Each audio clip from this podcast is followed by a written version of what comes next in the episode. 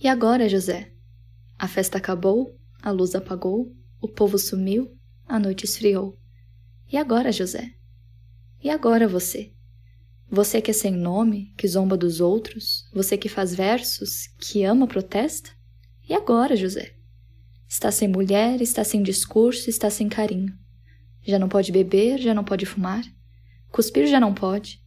A noite esfriou, o dia não veio, o bonde não veio, o riso não veio. Não veio a utopia e tudo acabou, e tudo fugiu, e tudo mofou. E agora, José? E agora, José? Sua doce palavra, seu instante de febre, sua gula e jejum, sua biblioteca, sua lavra de ouro, seu terno de vidro, sua incoerência, seu ódio. E agora? Com a chave na mão quer abrir a porta. Não existe porta.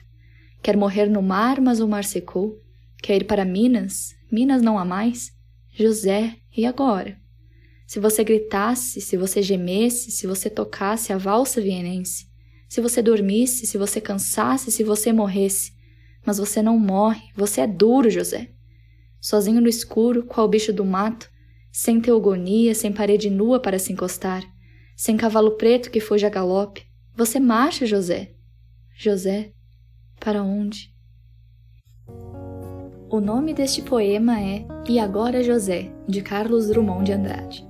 Foi publicado pela primeira vez na coletânea chamada Poesias em 1942. O meu nome é Raíssa Riolon, este aqui é o Papeliste Podcast, o podcast criado para te aproximar da literatura no seu dia a dia. Para saber mais sobre a programação do podcast e para receber mais conteúdo literário, siga o Papeliste no Instagram. Muito obrigada pela sua atenção até aqui e até o próximo episódio.